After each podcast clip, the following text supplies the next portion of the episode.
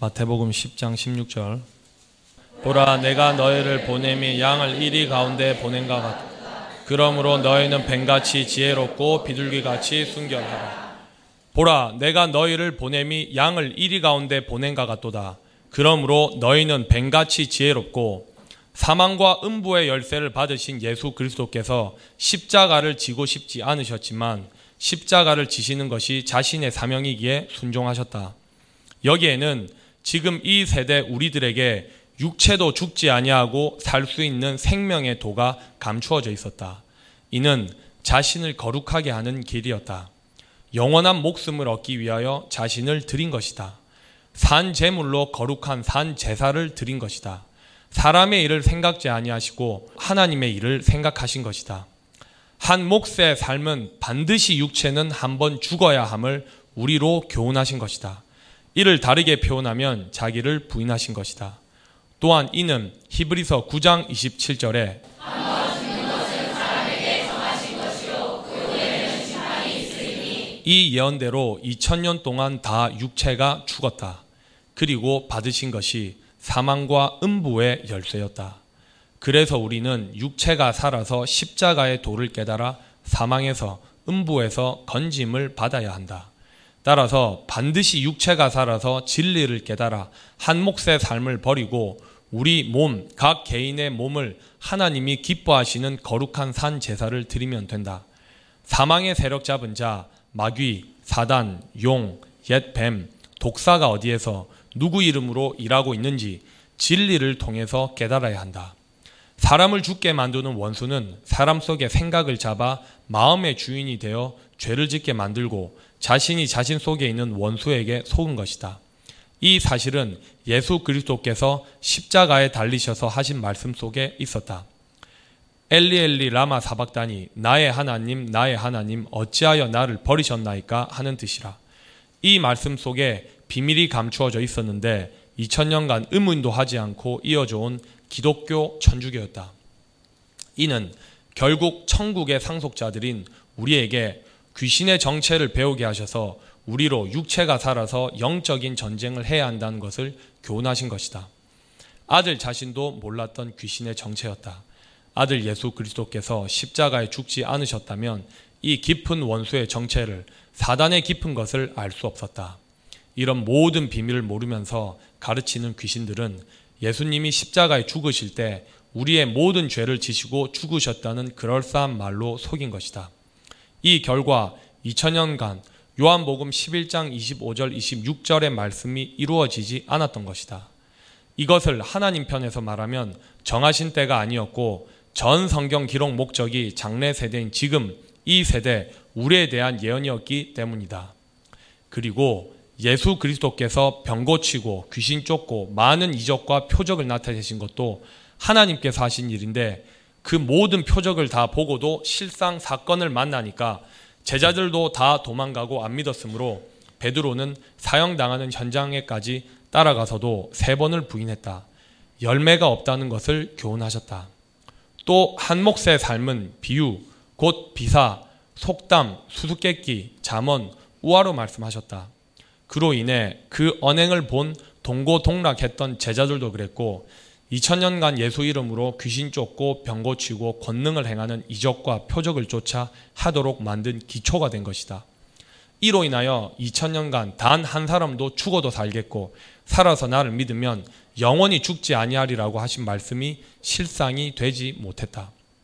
그 누구도 예외가 없이 한 몫의 삶은 모든 사람들이 무해해야 함을 배우게 하셨다. 또 누가복음 십육 장 팔 절에 주인이 이 옳지 않은 정지기가 이를 지혜 있게 칭찬하였으니 이 세대의 아들들이 자기 시대에 있어 빛의 아들들보다 더 지혜로움. 이 세대의 아들들, 곧 이 세상에 속한 사람들이 자기 시대에 있어서는 빛의 아들들보다 더 지혜롭다고 하신 말씀대로 이들이 만들어 놓은 모든 문명을 다 활용해야 한다. 또한 우리의 의가 바리새인보다 나아야 한다. 마태복음 오 장 이십 절이다. 내가 너에게 이르노니 너의 의가 서기관과 바리새인보다 더 낫지 못하며 결단코 천국에 들어가지 못하리라. 이 말씀을 사람 생각대로 하면 절대 안 될 것 같으나 반드시 된다. 하나님께서 친히 가르치시는 새 언약으로 귀신이 다 떠나면 된다. 따라서 반드시 자신 속의 원수와 영적인 전쟁을 해야 한다. 상상에서 깨어 일어나는 길이다. 머리로 아무리 알아도 자신이 깨닫고 버리지 않으면 아무 소용이 없다는 것을 뱀에게서 배워야 한다. 게으르고 행동이 느리고 한 사람도 안 된다. 결국 교만이 뿌리다. 배우는 자세는 겸손한 영적인 자세가 되어야 한다. 또 왜 뱀같이 지혜롭고라고 말씀하셨으며 예수님이 십자가에 달리신 것을 모세가 만든 놋뱀에 비유하셨을까? 특히 마태복음 십 장 십육 절만 보면 이해가 잘 안 되어야 했다. 하나님께는 용이요 사단이며 마귀인 자칭 바리새인 서기관들이 하나님의 뜻을 모르고 원수 노릇하나 하나님이 사용하시는 사람에 불과하다.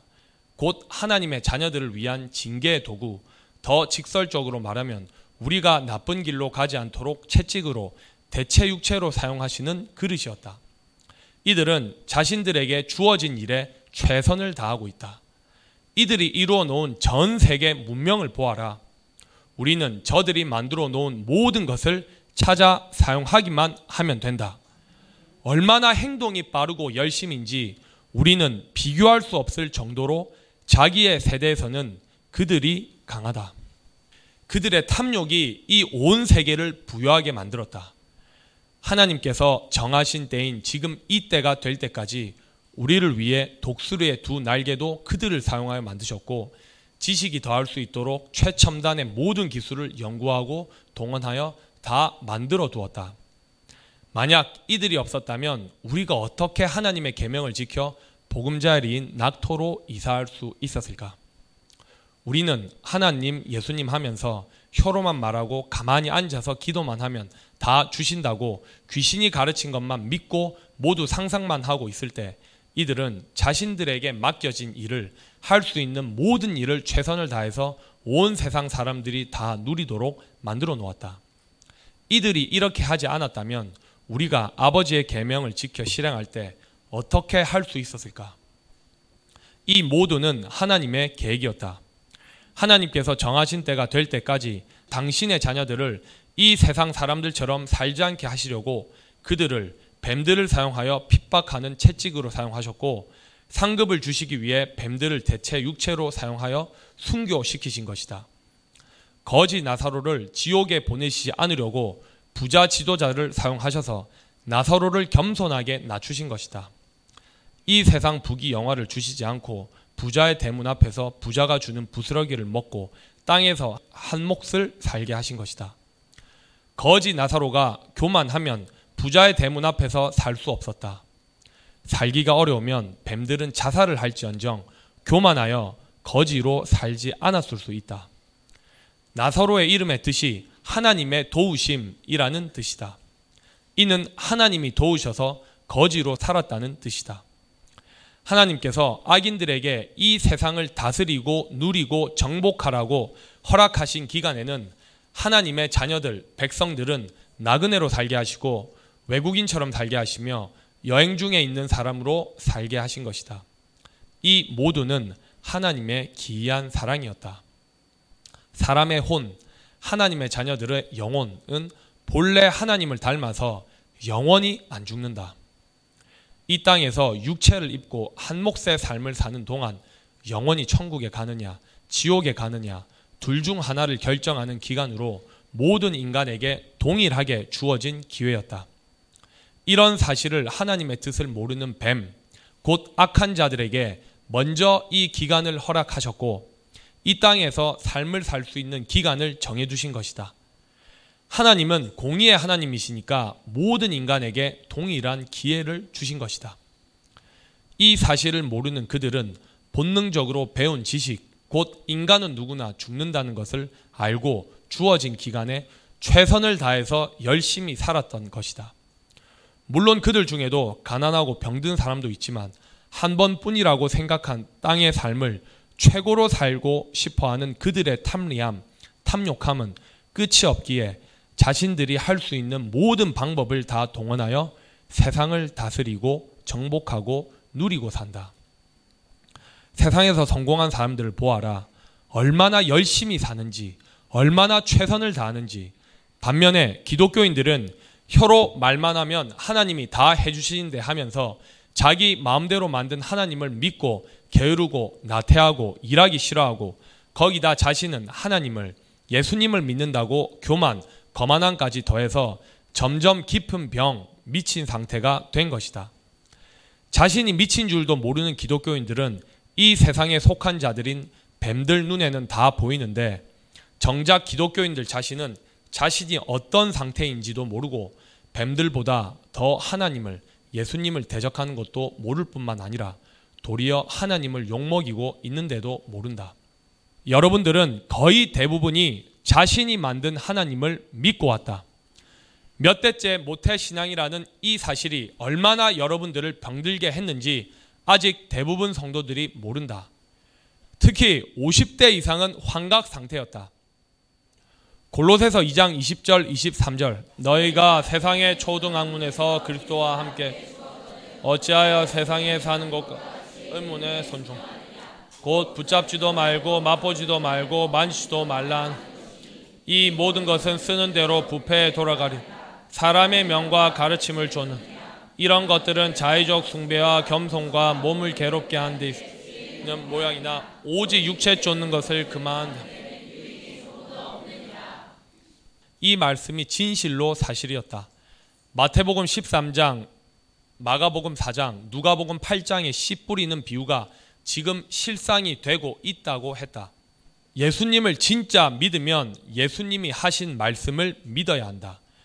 말씀을 믿는 것은 지켜 실행하는 것이다. 그리고 예수님이 하신 말씀이 사실이 되어 이루어졌으면 믿어야 하는데 안 믿는 것은 폐역이다. 오죽하면 뱀같이 지혜롭고 라고 하셨을까? 마태복음 십 장 십육 절에 순결이란 섞인 것이 없이 순수한 것, 더러운 것이 섞이지 않은 깨끗한 것을 뜻한다. 이렇게만 말하면 비둘기의 비밀이 드러나지 않는다. 해답을 찾아가 보자. 시편 십이 장 육 절에 여호와의 말씀은 순결하며 거룩한 게 있고 변하는 것보다 비둘기같이 순결하고라는 말씀은 더러운 것이 하나도 섞이지 않은 순수한 하나님의 말씀을 전하는 자라는 뜻이며 너희도 영혼이 깨끗해진 비둘기 같은 영적인 상태가 되라고 하신 것이다. 살아계신 하나님의 말씀으로 다시 창조되어야 한다는 뜻이다. 이를 두고 다른 말로 표현하면 요한복음 십칠 장 십구 절에 또 저희를 위하여 내가 나를 거룩하게 하오니 이는 저희도 주를 거룩하게 하려 함이니라 라는 말씀과 마태복음 십 장 십육 절의 말씀인 너희는 뱀같이 지혜롭고 비둘기같이 순결하라 는 말씀의 뜻과 같다. 또 다른 말로 표현하면 갈라디아서 육 장 육 절에서 팔 절이다. 모든 좋은 것을 함께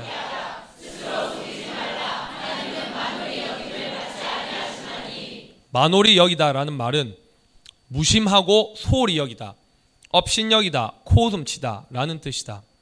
따라서 하나님을 진실로 사랑하면 행동하게 되어 있다. 사람이 무엇으로 죽는지 그대로 거두리라. 자기의 육체를 위하여 죽는 자는 육체로부터 썩어진 것을 거두고 이 말씀대로 이천 년 기독교 천주교 역사는 이어져 왔다. 역사가 이를 증명해준다.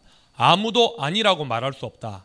한 몫의 삶을 반드시 모여야 할 이유가 이에 있다.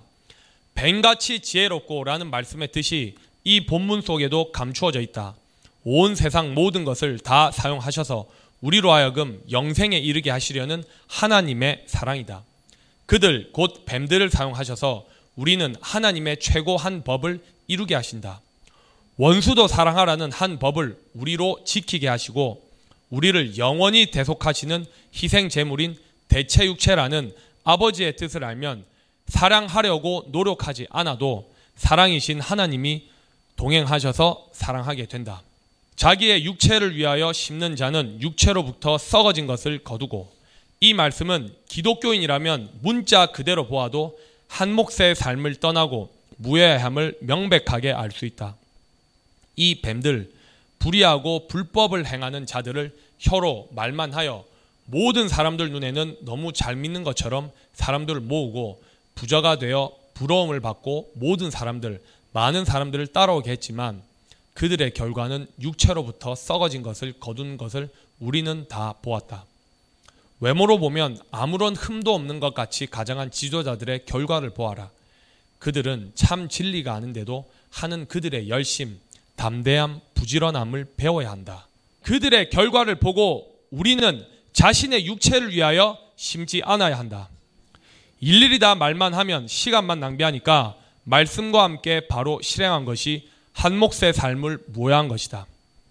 이 세상의 모든 역사가 이 말씀이 참 진리였음을 증명해 주고 있다.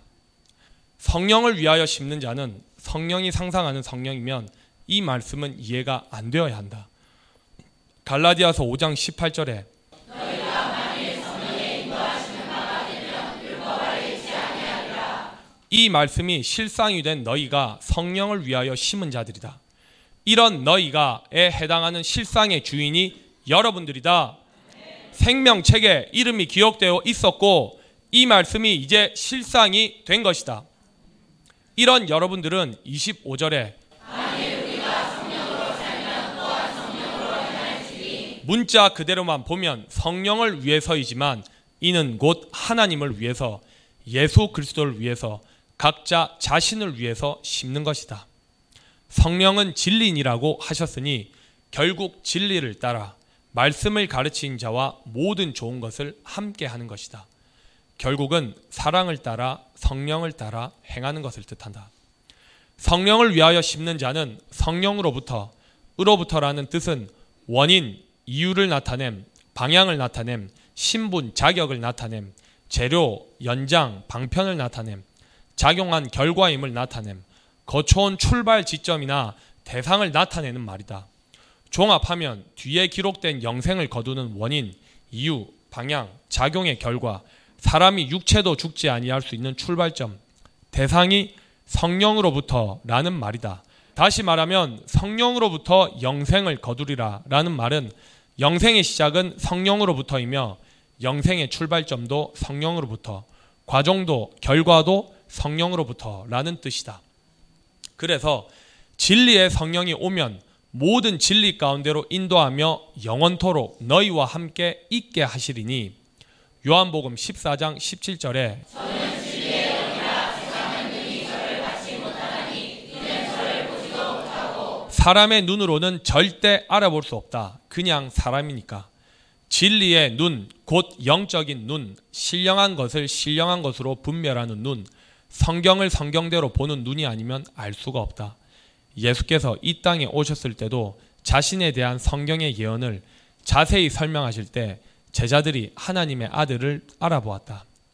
자신들과 삼 년을 동고동락했는데 십자가에 죽으시고 부활하신 후 자신들에게 나타나셨을 때 처음에는 알아보지 못하다가 구약 성경을 가지고 자신에 대한 말씀을 자세히 설명할 때 알아보고 마음에 할례를 받은 것과 동일하다. 그 일이 없었다면, 기록이 없었다면 지금 누가 믿겠느냐. 그래서 예수 그리스도는 새 언약의 중보로 오셨다고 하신 것이다. 또한 전 성경 기록 목적이 이 세대 우리를 위하여 기록하셨다는 증거다. 이는 예수 그리스도께서 말씀하신 것이 참 진리라는 사실과 하늘에서 이 땅에 보내신 하나님의 아들이라는 사실을 명백하게 증명하시는 것이다. 요한복음 십육 장 칠 절에 그러나 내가 너에게 실상을 바라보니 내가 바라는 것이 너에게 이르리라. 내가 떠나가지 아니하면 보혜사가 너에게로 오시지 아니할 것이요 가면 내가 그를 너에게로 보내리니. 이 말씀은 사실이었다. 또한 당시 제자들에게 말씀하신 것으로만 보면 안 된다. 따라서 본문에 너희는 지금 이 세대 거룩한 떡덩이들인 여러분들이다. 지금 온 세계에 흩어져 있는 하나님의 백성들도 때가 되어 돌아오면 이 너희에 해당한다. 이렇게 생명책에 기록이 되어 있어야 구원을 받는다. 이렇게 분명 실상이 되어야 한다. 실상은 곧 실제의 상태, 실제의 모습, 실제의 상황, 감추어져 있던 것이 백일하에 드러나다 라는 뜻이다. 이천 년간 상상만 했던 성령이 아니다. 이 사실을 안 믿는 것은 하나님도 안 믿는 것이고 예수 그리스도도 안 믿는 것이다. 그래서 믿음이 올 때까지라고 하신 것이다. 따라서 믿음의 출발은 다른 말로 시작은 성령으로부터라는 것이다. 진리의 성령이 실상으로 이 땅에 와야 하나님이 어떤 분인지, 예수 그리스도가 어떤 분인지, 대적자가 누군지, 악한 자, 곧 사단, 마귀, 귀신이 누군지, 전 성경에 기록된 하나님의 나라의 비밀, 하나님의 뜻을 모든 진리 가운데로 인도하여 영원한 복음을 선포할 것을 예언해 두신 것이다. 이 증거가 사실이라고 온 세상에 증거할 사람은 여러분들이다. 그런데 이 세상에 속한 자들은 진리의 성령, 곧 진리의 영, 진리의 사람, 하나님의 영을 성경을 가지고도 눈이 있어도 알아보지 못한다는 뜻이다. 반드시 상상에서 벗어나야 영생을 얻는다. 영생의 출발점, 곧 시작점은 성령으로부터라는 말씀이 사실이다. 이 때문에 성령을 위하여 심는 자는 성령으로부터 영생을 거둔다는 뜻이다. 또 만일 우리가 성령으로 살면 또한 성령으로 행할지니 라고 하신 말씀은 당연히 실상이 되는 것이다. 이 부분이 해결이 안 되면 절대 영생에 이를 수 없다. 그런데 이미 영생을 이루며 살고 있는데도 본인들은 모른다.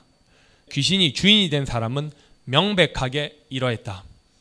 다시 요한복음 십사 장 십칠 절에 저는 진리의 영이라 세상의 능히 저를 받지 못하나니 이는 저를 보지도 못하고 알지도 못합니다. 그러나 저희는 저를 아나니 하나님의 말씀에 비추어서 보아야 알게 된다.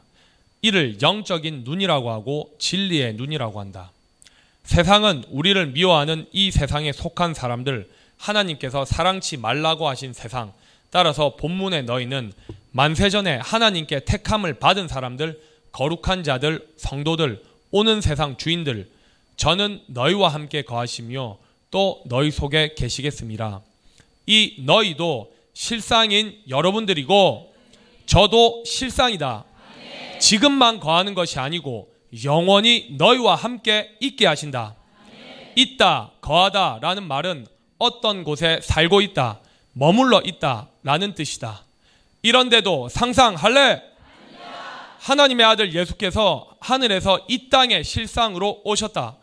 구약의 첫 사람 아담도 오실 예수 그리스도의 표상이며 곧 대표적인 상징, 모형, 원형, 형상이라는 뜻이다. 어떤 것의 본질을 나타내는 원래의 형상이나 표본을 의미한다. 이 단어를 개역 개정판에는 모형이라고 번역했다. 다시 말하면 똑같은 모양의 물건을 만들기 위한 틀, 원형을 그대로 담게 만든 본, 모양, 예표라고 한다. 따라서 아담을 창세기 당시 아담으로만 보면 사람이 본능적으로 아는 것이 되어 성경을 기록하신 하나님의 뜻을 모른다. 다른 말로 천국의 비밀을 모른다. 하늘에서 이 땅에 보내실 하나님의 아들의 모양이란 뜻이다. 그래서 다음과 같이 말씀하셨다. 히브리서 팔 장 사 절에서 오 절에 예수께서 만일 땅에 계셨다면 제사장이 되지 아니하셨을 것이니 이는 율법을 쫓아 예물을 드리는 제사장이 있습니다. 저희가 섬기는 것은 하늘에 있는 것의 모형과 그림자다. 모형과 그림자를 섬기는 것은 실상이 아니다. 그래서 히브리서 구 장 구 절에서 십 절에 이 사람은 그의 가지의 비움이 이에 의지하여 드리는 예물과 제사가 섬기는 자로 그 양심상으로 온전케 할 수 없나니 이런 것은 먹고 마시는 것과 여러 가지 씻는 것과 함께 육체의 일법만 되어 개혁할 때까지 맡겨둔 것입니다. 이 말씀이 구약 시대만 해당하는 것이 아니고 예수 그리스도께서 부활 승천하시고도 이천 년이 흘러야 온전한 것이 온다는 뜻이다. 이 온전한 것이 올 때까지 기독교인, 천주교인들의 양심을 온전케 할 수 없었다. 이는 곧 육체의 예법이 되어 육체를 위하여 심었고 따라서 육체로부터 썩어질 것을 거둔 것이다. 개혁이란 새 질서를 세우는 일이다. 영구적이며 완전한 새로운 질서를 세우는 것이다. 지금까지 모든 성경학자들도 예수 그리스도께서 이 땅에 오셔서 이미 개혁을 하신 것이라고 말하고 알고 있다. 이 지식을 완전히 버려야 할 명백한 이유가 히브리서 팔 장의 새 언약이다. 영원한 복음이다. 사람이 보기에는 당연히 구약의 제사법을 폐하고 예수 이름으로 예배를 드림으로 개혁이 된 것이다 라고 생각할 수 있다. 그러나 이천 년 전 그때를 두고 새 언약이라고 말씀하지 않으셨다. 증명한다. 히브리서 팔 장 십일 절에서 십삼 절이다. 또 각각 자기 나라 사람과 각각 자기 형제를 가르쳐 이르기를 주를 하나 하지 아니할 것은 저희가 작은 자로부터 큰 자까지 다 알아야 하리니라. 내가 저희 우리를 긍휼히 여기고 저희 죄를 다시 기억하지 아니하리라 하셨느니라. 새 언약이라 말씀하셨음에 첫 것은 낡아지게 하신 것이니 낡아지고 새하는 것은 없어져 가는 것입니다. 기독교가 전 세계 구석구석에 다 퍼진 지금 이때가 되어야 새 언약을 하게 된다. 따라서 전 성경이 합본으로 주어지고 예수 이름이 전 세계에 다 퍼져서 하나님 예수님을 모르는 사람이 없을 정도로 알려진 후에 영원한 복음인 새 언약을 하셔서 하나님의 법을 이스라엘 집과 유다 집에 세우셔서 마음의 할례를 받아 기록되도록 하시는 언약이다. 모세와 아론을 통해 이스라엘 백성들이 애굽에서 출애굽할 때 세우신 언약과 다른 완전한 지혜인 새 언약을 할 때는 육 일이 끝난 때, 신약으로 말하면 삼 일이 되는 이때 하신다. 십삼 년째 하나님께서 친히 가르치시고 계신 이 일이 온전한 새 언약이다. 다른 말로 표현하면 개혁할 때이며 온전한 개혁이다. 이때가 지금 이 세대다. 이 개혁은 사람을 모든 불의에서 온전히 돌이키는 것이다. 이 사실이 깨달아지고 마음에 믿어져야 모형과 그림자가 무엇인지도 인지가 된다. 첫 언약을 하는 기간 육 일간에는 불의한 재판관 아래 거한다. 이때는 성경을 사용하면 할수록 더 부패하고 타락해갔다. 이미 이천 년간 증명된 사실이다. 이때가 될 때까지 언약궤인 성경을 만지지도 말고 맛보지도 말라고 하신 것이다. 이렇게 만진 결과로 모든 것이 다 죄 아래 가두어져 있었다. 이때를 두고 히브리서 팔 장 오 절에 저희가 섬기는 것은 하늘에 있는 것에 이때 천국의 상속자들인 우리는 영원히 하나님 앞에 곧 하늘에 있었다. 그러니 이 개혁은 사람 방법의 개혁이 절대 아니다. 이 때문에 단답형으로 말할 수가 없다. 인내가 필요하고 천천히 흐르는 물이라고 하신 것이다. 오죽하면 한 몫의 삶을 무효하려고 하셨을까? 따라서 현재까지 전 세계 천주교, 기독교인들이 섬긴 것은 하늘에 있는 것의 모형과 그림자라고 하셨다. 이 모형과 그림자 중에 하나가 아담이었다. 그럼 아담만일까? 하와도 그림자였다. 라헬도 사라도 모형이었다. 하와, 라헬, 사라도 신령한 교회의 모형이었다.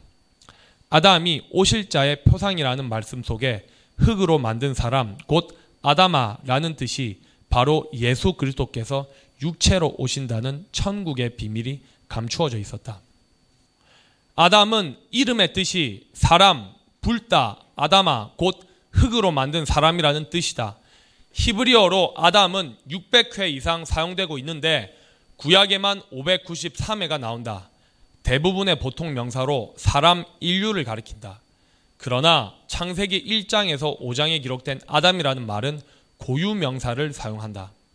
이 아담은 호세아 육 장 칠 절에 저희는 아담처럼 언약을 어기고 거기서 내게 배역을 하였느니라 고 하셨듯이 아담은 하나님과의 언약을 어긴 것이다. 이 결과 아담은 창세기 삼 장 십칠 절 십구 절에서 아담에게 이르시되 내가 내 아내의 말을 듣고 내가 너더러 먹지 말라 한 나무 실과를 먹었으니 나는 너로 인하여 저주를 받고 이 말씀이 오실자 예수 그리스도께서 십자가에 달려 죽으실 것을 예표하시는 것이다. 그래서 갈라디아서 삼 장 십삼 절에서 다음과 같이 말씀하셨다.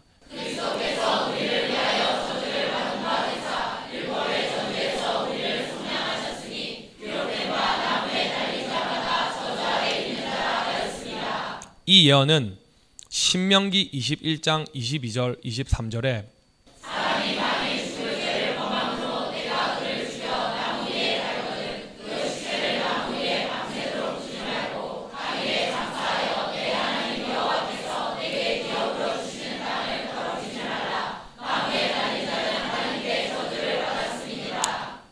너는 종신토록 수고하여야 그 소산을 먹으리라. 땅이 내게 가시덤불과 엉겅퀴를 낼 것이라. 마태복음 이십칠 장 이십구 절에서 삼십 절에 가시는 고난을 엎어 그 머리에 씌우고 갈대를 그 오른손에 들이고 그 앞에서 무릎을 꿇고 일어나야 하되 유대인의 왕이여 평안할지어다 하며 그에게 침 뱉고 갈대를 빼앗아 그의 머리를 치더라. 마가복음 십오 장 십칠 절 이십 절에서도 가시 면류관을 엮어 씌우고 예하여 유대인의 왕이여 평안할지어다 하고 갈대로 그의 머리를 치며 침을 뱉으며 꿇어져라. 희롱을 다한 후 자색 옷을 벗기고 도로 그의 십자가에 못 박으려고 끌고. 요한복음 십구 장 일 절에서 오 절에서는 군병들이 가시로 멸관을 엮어 그의 머리에 자색 옷을 입히고 앞에 와서 가로되 유대인의 왕이여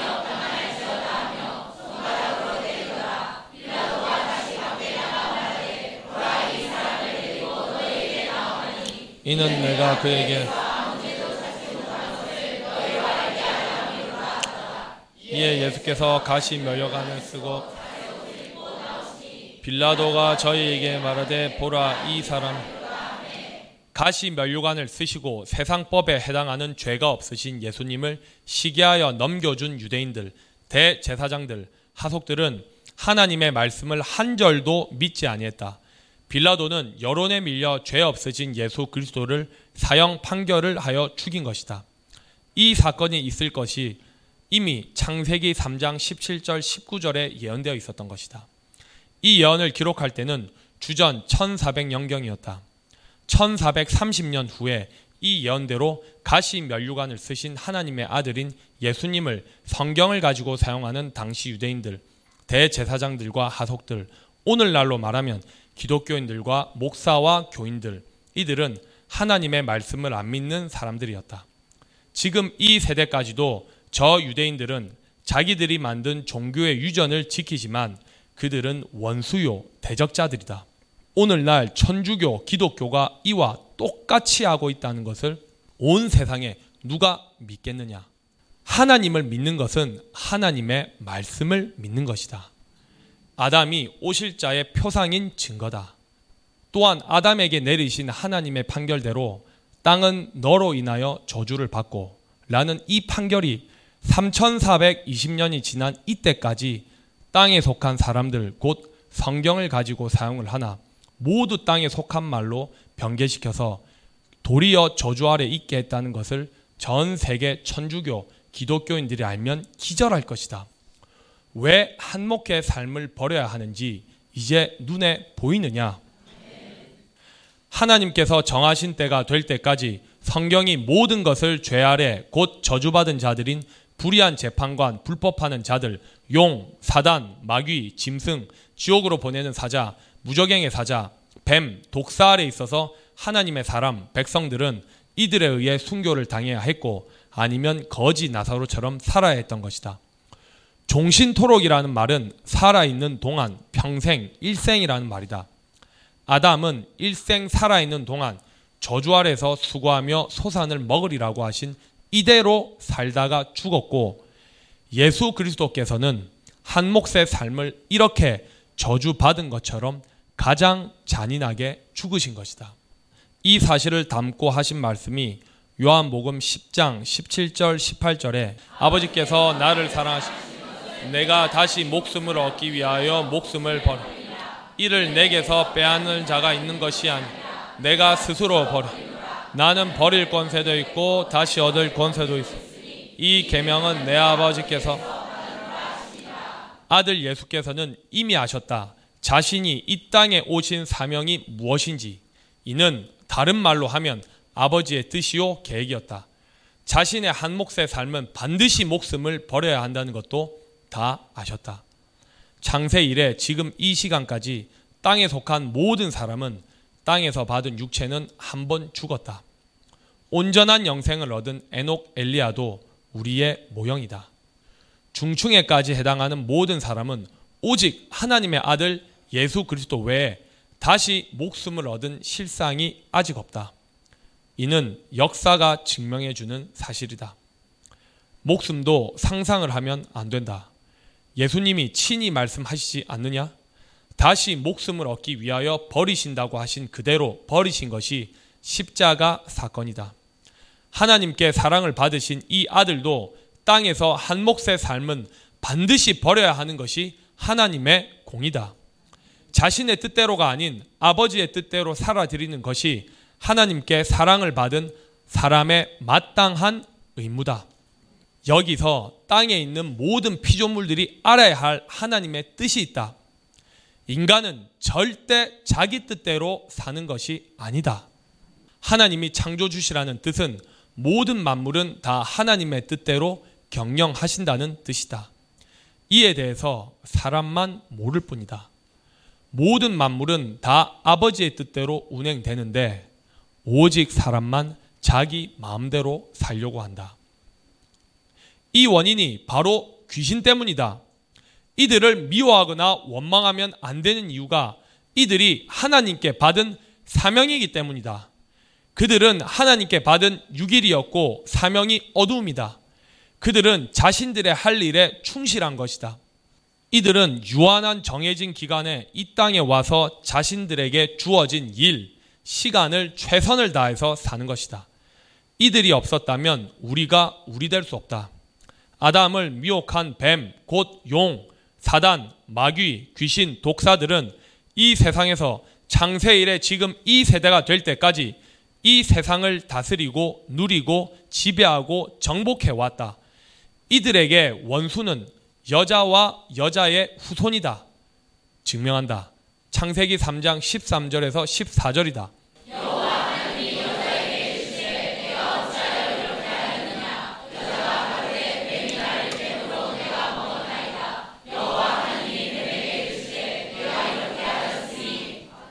아담과 하와를 미혹하여 언약을 어기게 한 것 때문이다. 내가 모든 유수와 그의 모든 짐승보다 더욱 저주를 받아 배로 다니고 정신으로 그를 머물렀습니다. 이 본문만 보면 사람이 본능적으로 아는 뱀인 줄 안다. 이 뱀은 야곱이 라헬의 여종 비라를 통해 낳은 다섯째 아들이다. 이름의 뜻은 하나님이 심판하신다라는 뜻이다. 단 지파의 시조이며 단 지파의 영토는 동쪽으로 베냐민 지파, 서쪽으로 지중해, 남쪽으로는 유다 지파, 북쪽으로는 에브라임 지파 사이에 있었다. 주요 도시는 소라, 야알론, 에그론, 욥바 등이다. 단 지파는 자기 영토에서 아모리 족속을 물리치지 못하고 사사 시대에 헤므론산 남쪽에 위치한 레센으로 이주하였다. 이곳은 이스라엘 영토의 최북단에 위치했기에 이스라엘 전 영토를 가리킬 때 단에서부터 브엘세바까지라는 관용어가 생겼다. 이후로 단 지파는 이스라엘 역사에서 그리 큰 역할을 하지 못하였다. 그리고 이스라엘 왕국 분열 후 북이스라엘 초대 왕 여로보암 일 세가 이곳에 금송아지 우상을 세우고 백성에게 금송아지를 숭배하도록 강요했다. 후에 수리아의 벳하닷에게 정복당했다. 요한계시록에서는 이스라엘 십이 지파를 언급하는데 단 지파는 없다. 계시록 칠 장 일 절에서 팔 절. 이스라엘 각 지파 중에 입맞은 자들 십사만 사천에서 단 지파가 빠진 것은 하나님의 나라와 아무 관계가 없는 대적자들, 원수들, 뱀들, 독사, 용, 짐승, 사단, 마귀, 지옥의 사자, 무저갱의 사자라는 것이 여러 모양, 여러 부분으로 기록되어 있으나 이 지파는 여자와 여자의 후손과 원수로 여자와 여자의 후손이 영원히 대속함을 받을 때까지 함께 공존해 있다가 새 노래 곧 새 언약을 배우고 부를 때 의인의 세대 오는 세상을 준비할 때 분리된다. 그 증거가 다음 말씀에 있다. 계시록 십이 장에 여자와 여자의 후손과 용과 그의 사자들이 싸운다. 계시록 십이 장 일 절에서 십칠 절이다.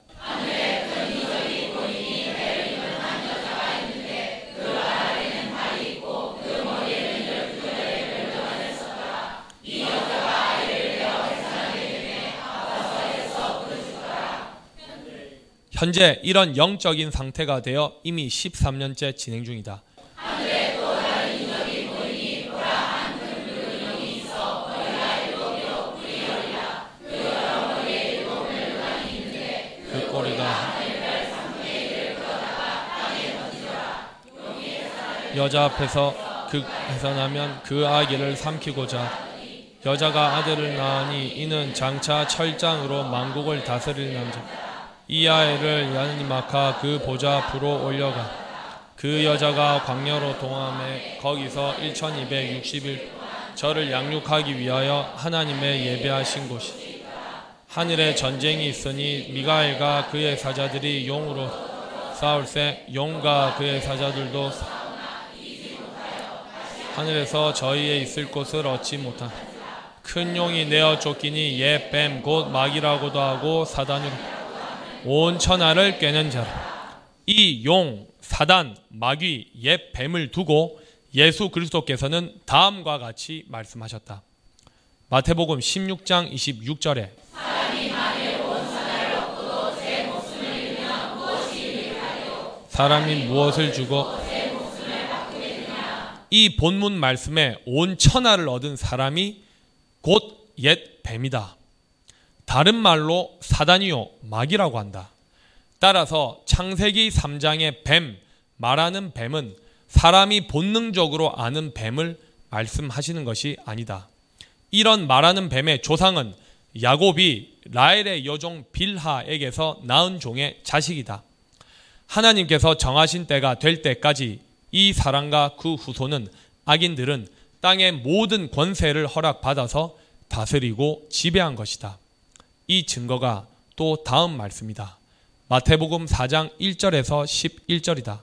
그때 예수께서 성령에게 이끌려 마귀에게 시험을 받으러 광야로 가사 사십일을 밤낮으로 금식하신 후에 죽이시니라. 시험하는 자가 예수께 나와서 가로되 내가 만일 하나님의 아들이었든 명하여 이 돌들이 떡덩이가 되게 하라. 예수께서 사람이 떡으로만 살 것이 아니오 하나님의 입으로 나오는 모든 말씀으로 살 것이라 하였느니라 하시니 이에 마귀가 예수를 거룩한 성으로 데려다가 성전 꼭대기에 세우고 가로되 내가 만일 하나님의 아들이어든 뛰어내리라. 저희가 손으로 너를 받들어 발이 돌에 부딪히지 않게 하리로다. 돌들이 떡덩이가 되게 하는 시험은 당시에 이루어지는 것이 아니었다. 이 돌들은 아브라함의 자손인 지금 이 세대 우리에 대한 지칭이었고 이런 우리가 떡덩이가 되는 때는 지금 이 세대가 되어야 한다. 이 사단은 당시에 돌들이 떡덩이가 되는 때가 아니라는 것도 알고 있었다. 이성이 있는 사람이 성경을 읽으면 도대체 무슨 말인지 이해가 안 된다고 생각을 했어야 한다. 이 때문에 상상이 생긴 것이다.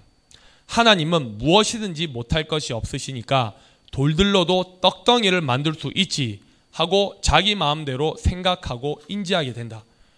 이렇게 자신의 마음대로 생각한 하나님에 대해서 만들어진 지식이 쌓이면서 자신부터 스스로 속게 된다.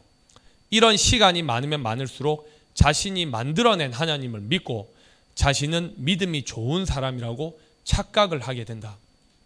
이런 영적인 상태를 두고 포도주를 마시고 취했다고 한다.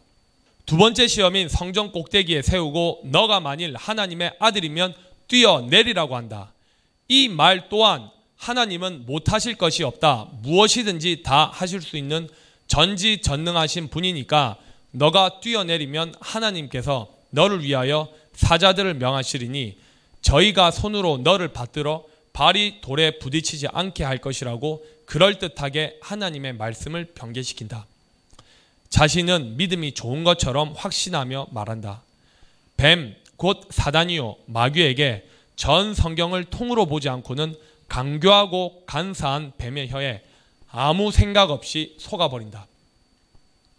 하나님은 무엇이든지 못하실 것이 없는 분이니까 내가 뛰어내려도 죽지 않도록 받아주실 것 같은 생각이 들 수 있다. 이렇게 믿는 것이 잘 믿는 사람인 것처럼 속일 수 있다. 또한 발이 돌에 부딪히지 않도록 하늘에서 땅에 내리는 것은 지금 이 세대 우리를 통해 이루신 일이다. 독수리의 두 날개인 비행기를 타고 독수리처럼 높이 올라 낙토로 이주할 때 발이 돌에 부딪히지 않게 하시는 것이다. 따라서 이천 년 전에는 상상도 할 수 없는 일들이다. 그런데 이 사단, 곧 마귀는 단어만 사용하여 마치 자신은 다 알고 있는 것처럼 당당하게 말한다. 가르치는 귀신들, 오늘날 거룩한 강단에 서 있는 마귀는 이런 식으로 속이는 것이다.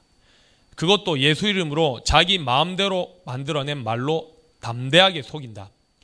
누구든지 속지 않을 수가 없도록 자신은 다 알고 있는 것처럼 온 세상을 돌아다니며 사람들을 속인다. 예수 이름으로 귀신아 떠날지어다, 예수 이름으로 병 고침을 받을지어다, 믿습니까? 왜 믿음이 없느냐? 믿는 자에게 능치 못함이 없느니라 하면 믿음이라는 단어는 성경에 있고 예수님도 하나님이라는 단어도 성경에 있으니까 의심을 안 하고 아멘 하면 지금 다 될 것처럼 간사하게 속인 것이다. 성경책을 가지고 속이니 순진한 교인들은 아무 생각 없이 믿어버리기도 한다. 성경을 천육백 년간 사십여 명의 저자들을 사용하여 하나님께서 주신 이유는 이런 간사하고 간교한 뱀의 혀에 속지 말라고 주셨는데 이 마귀는 얼마나 담대한지 하나님의 아들을 시험하고 있다. 성경은 한 절 한 자에도 영원 전부터 영원 후까지 계획하신 하나님의 뜻을 담고 있다. 사단이 하는 시험은 기록된 말씀을 문자 그대로 사용하든지 아니면 성경에 기록된 단어 몇 개만 인용해서 자신이 만든 말을 한다. 자세히 들어보고 눈으로 보면 성경과 아무 관계가 없는 것으로 시험한다. 그리고 하나님이 이 땅에 보내신 아들을 시험한다. 마태복음 사 장 오 절에서 육 절. 예, 마귀가 예수를 거룩한 성으로 데려다가 성전 꼭대기에 세우고 가르되 내가 만일 하나님의 아들이었든 뛰어내리라. 기록하시되 저가 너를 위하여 그 사자들을 명하시니 저희가 손으로 너를 받들어 발이 돌에 부딪히지 않게 하리라 하였느니라. 같은 사건 기록인 누가복음 사 장 구 절에서 십일 절에는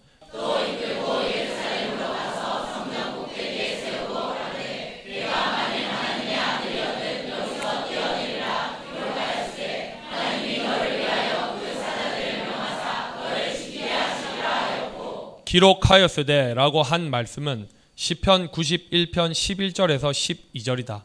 저가 너를 위하여 그 사자를 명하사 내 모든 길에 너를 지키게 하심이 저희가 그 손으로 너를 붙들어 발이 돌에 부딪히지 않게. 지금 이 말씀 시편 구십일 편은 예수님 당시의 실상이 되는 말씀이 아니다. 일곱째 날인 지금 이 세대에 특히 칠 년 대환란의 실상이 되는 예언이다. 일 절부터 십육 절까지 읽어보자. 은밀한 곳에 거하는 자는 약속하신 땅 하나님의 거하시는 새 예루살렘 거룩한 땅에 거하는 자는 내가 여호와를 가리켜 말하기를 저는 나의 피난처요 나의 의뢰하는 하나님이라. 이는 저가 너를 새 사냥꾼의 올무 극한 연병 전염병에서 건지실 것이다. 저가 너를 그 깃으로 덮으시리니 내가 그 날개 아래 피하. 그의 진실함은 방패와 손방패가. 너는 밤에 놀란가 낮에 흐르는 살과 흑암 중에 행하는 염. 백주에 황폐케 하는 파멸을 두려워하고. 천인이 내 곁에서 만인이 내 우편에서 엎드러시. 이 재앙이 내게 가까이 못하리. 오직 너는 목도하리니 악인의 보응이 내게 보으리라. 내가 말하기를 여호와는 나의 피난처시라 거처를 삼았으므로 화가 내게 미치지 못 재앙이 내 장막에 가까이 오지. 저가 너를 위하여 그 사자를 명하사 내 모든 길에 너를 지키 너를 붙들어 발이 돌에 부딪히지 않게 하. 칠 년 대환란 때가 되기 전에 미리 하나님의 예비하신 곳에 이주하여 다시 창조함을 받고 영원한 기업도 일으키며 하나님의 계명을 지켜 실행한 우리에 대한 예언이다. 하나님의 뜻과는 아무 상관이 없이 성전 꼭대기에 올려놓고 뛰어내리면 하나님께서 너를 위하여 그 사자들을 명하사 너를 받들어 시편 구십일 편 십이 절에 붙들어 발이 돌에 부딪히지 않게 하시리로다 라고 문자 그대로 말한 것이다. 다시 말하면 하나님께서 정하신 때도 아닌데 아무 말씀이나 사용하여 아들 예수를 시험한 것이다. 전 세계 기독교 목사들이 평신도들까지 얼마나 많이 이렇게 이용하고 있는지 알면 기절초풍할 것이다. 한 예를 들면 교인이 사업을 시작할 때 내 시작은 미약하였으나 내 나중은 심히 창대하리라고 한 욥기서 팔 장 칠 절의 말씀이다. 심지어 술집을 오픈하면서도 이런 말씀을 인용하여 목사가 예배드려주고 이 본문을 가지고 인용하는 자 그는 사단이다. 사단이 예수님을 시험하는, 시험하는 거다. 큐티가 이런 경우다. 앞뒤 문맥 다 버리고 그 본문의 말씀이 실상이 되는 때가 언제인지도 모르면서 한 절이나 두 절 빼서 지금 이 마귀처럼 하나님의 말씀이라고 써먹는다. 한 몫의 삶일 때 목회를 한 사람은 다 이해가 될 거다. 마귀는 저 밖에 다른 종교인이 아니고 비기독교인이 아니다. 성경을 가지고 사용하는데 지 마음대로 지어내고 성경 구절을 문자 그대로 인용하면서 시험한다. 돌잔치, 환갑잔치, 추도예배 등등을 만들어 성경 한 구절 읽고 예배라고 드리는 사람 수준의 기독교는 세상에 있는 다른 종교와 일반으로 만들어버렸다. 이렇게 전 세계에 기독교가 퍼지고 지금까지 이어져 왔다는 사실을 누가 믿을까? 성경 단 한 절도 모르면서 이렇게 진리대로 말하는 나를 두고 이단이니 하는 자들이다. 일월 일 일 송구영신 예배 말씀 제비 뽑기도 사실 이런 마귀짓이다. 이런 일을 다 설명하려면 끝이 없다. 그리고 십삼, 십육 절을 보자. 내가 사자와 부사를 밟으며 젊은 사자와 배를 발로 누르리로다. 이 말씀을 실상으로 이루는 것이 십삼 년째 걸어온 이 길이다. 유명한 목사들의 설교를 잘못되었다고 대적하여 밝히는 것이 영적으로 이 말씀을 이루고 있는 것이다. 증명을 한다. 시편 사십사 편 일 절 팔 절인데 사 절에서 오 절만 보자. 하나님이여 주는 나의 왕이시니 야곱에게 구원을 베푸소서. 우리가 주를 의지하여 우리의 죄를 두고 그를 치어 일어나는 자를 주의 이름으로 밝으리이다. 이 말씀대로 실상이 되기 위해서 우리 모두가 진리로 한 마음 한 뜻이 되어야 한다. 또 보자. 시편 육십 편 십일 절에서 십이 절에서도 우리를 보아 대접을 주게 하소서. 사람의 구원은 어때니이다. 우리가 하나님을 의지하고 용감히 행하니 저는 우리의 대접을 밟으실 자신이로다. 하나님의 말씀을 지켜 실행한 우리를 사용하셔서 하나님께서 대적자 곧 젊은 사자, 뱀, 사단, 마귀, 독사를 밟고 영적인 전쟁을 하신 것이다. 같은 말씀이 시편 백팔 편 십이 절 십삼 절에도 있다. 우리에 대한 예언이었고 이미 실행 중에 있다.